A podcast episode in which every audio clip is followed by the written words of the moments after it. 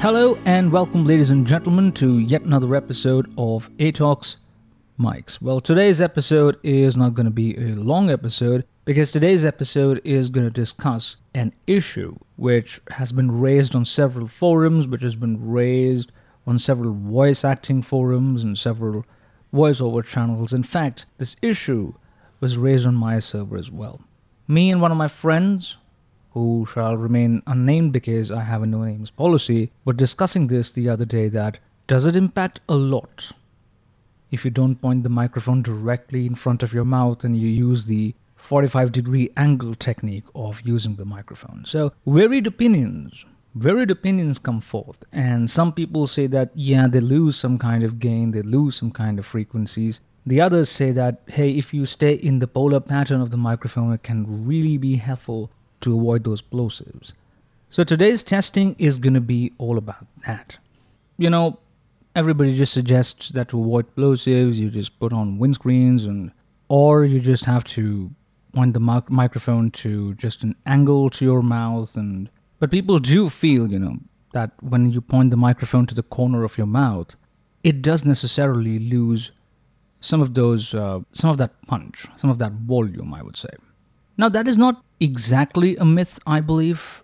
You do lose some kind of signal strength when you speak with the microphone being pointed at the corner of your mouth and everything. So I decided to test it out with a microphone that I really love, to be honest, today. So for this testing, I would probably be including two microphones in this particular episode of ATalks Mics. First up, we're going to use a dynamic microphone which is one of my favorite dynamic microphones. It's a broadcast dynamic microphone and it's the Rode Procaster. So, first up, we're going to use the Procaster and then we're going to hook up a condenser microphone. Now, right now, what you're listening to is the Rode Procaster with the microphone being pointed at the corner of my mouth. I'm connected to my M Audio Air 192.4 as always, and this is how the microphone is being sounded. Do you feel there is a reduction in the volume, or there's a reduction in the punchiness of my voice, or there are, there's a reduction in some of the some of the selected frequencies of this recording? Let me know if you do. I personally believe that if you point the microphone to the corner of your mouth and you still stay within that cardioid range or the supercardioid range or the hypercardioid range of the microphone's pickup pattern, you will probably won't lose much volume or much punch. But some people believe otherwise. They feel that, you know, pointing the microphone right straight up to one's mouth offers a better sound signature, offers a better sound quality. So, why did I decide to include two microphones in this comparison today? Well, I wanted to compare both kinds of microphones in this particular scenario. I wanted to compare both of these microphones and then receiver myself also that is there a big difference? Are we missing out on anything? So here is the Rode Procaster connected to the M Audio Air 192.4, gain set at 90%. I'm easily hitting minus 15, minus 12, microphone pointed 45 degrees to the corner of my mouth, and this is how it's been sounding.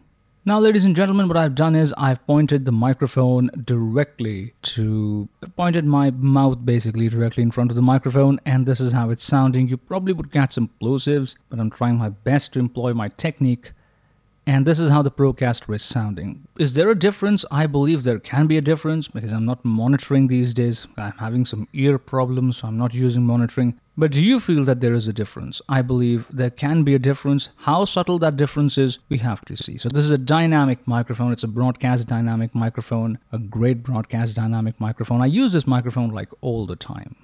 All the time.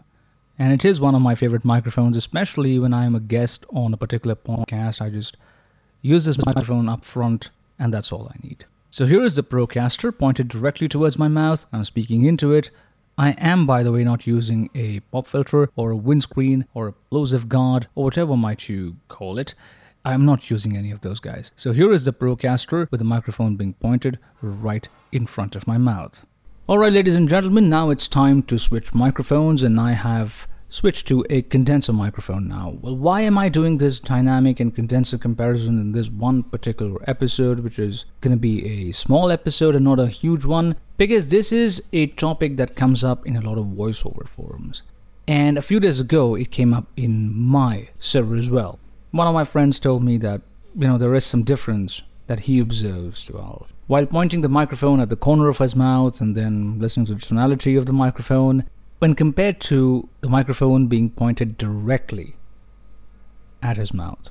I also agree to the extent that there is some kind of punch, some volume, some kind of levels that you lose when you point the microphone to the corner of your mouth. Just a bit of them. They are not very obnoxious. So currently I am using the Lewitt LCT 440 Pure. It's a condenser microphone, 1 inch large diaphragm from Lewitt. It's a fantastic sounding microphone, let me tell you that.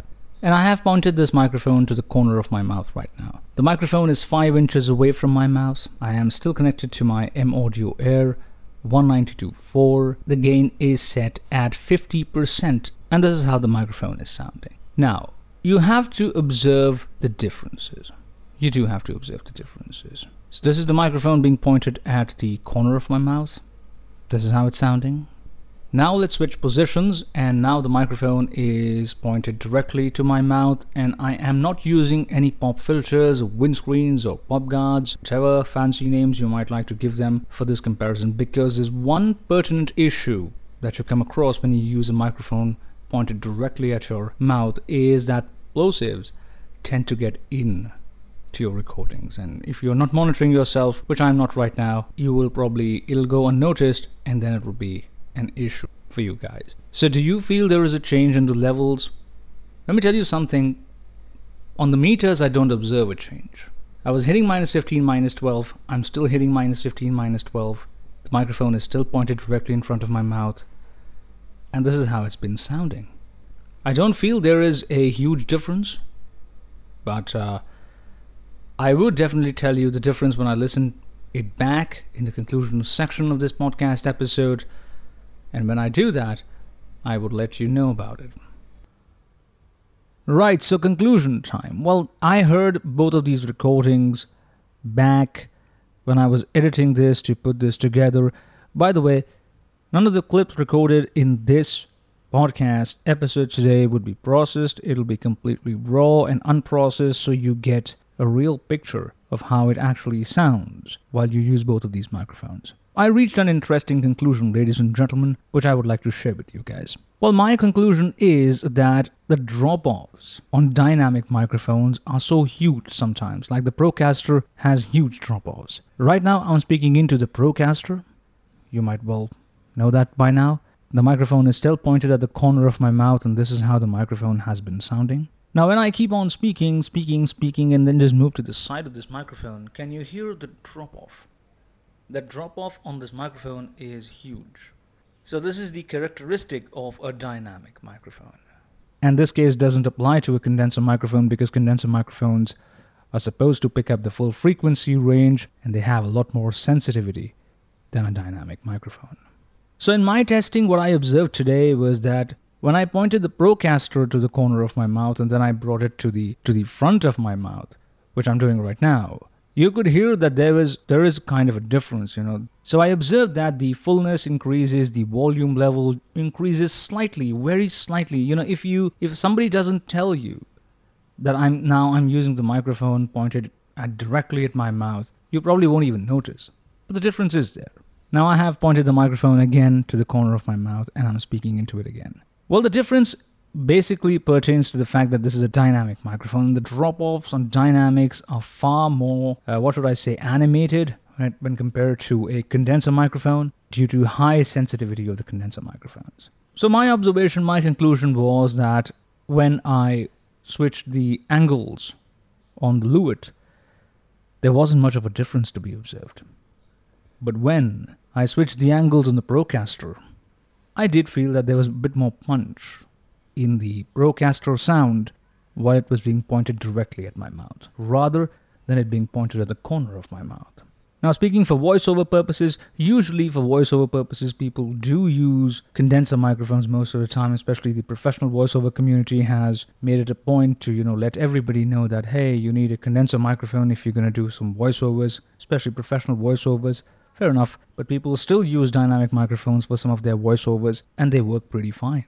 So if you're using a dynamic microphone, what you really need to do is to ensure that while you're pointing the microphone at the corner of your mouth, the microphone and you both. Basically, you stay in the polar pattern of the microphone. That is the paramount thing that you need to do. If you have a cardioid polar pattern microphone like this one I'm using right now, you need to stay in that cardioid range to avoid drop offs or to avoid missing out on some frequencies or to avoid losing your gain or something. So you need to be very careful about the polar pattern. Condenser microphones on the other hand are pretty forgiving in this department. You would you can just move a bit around the condenser microphone and until and unless you don't get out of the polar pattern which is usually cardioid or supercardioid on some of them, you would be fine. So, ladies and gentlemen, I hope this episode would have done some good to you. It would have helped you in some ways. And I thought I would make this small kind of an episode for you guys today, just to clarify this point, just to test this point myself, and what fun it was. It was amazing. I hope all of you are taking great care of yourselves, and I shall see you pretty soon in the next episode of ATalks Mics. Until then, take care, stay safe, stay happy.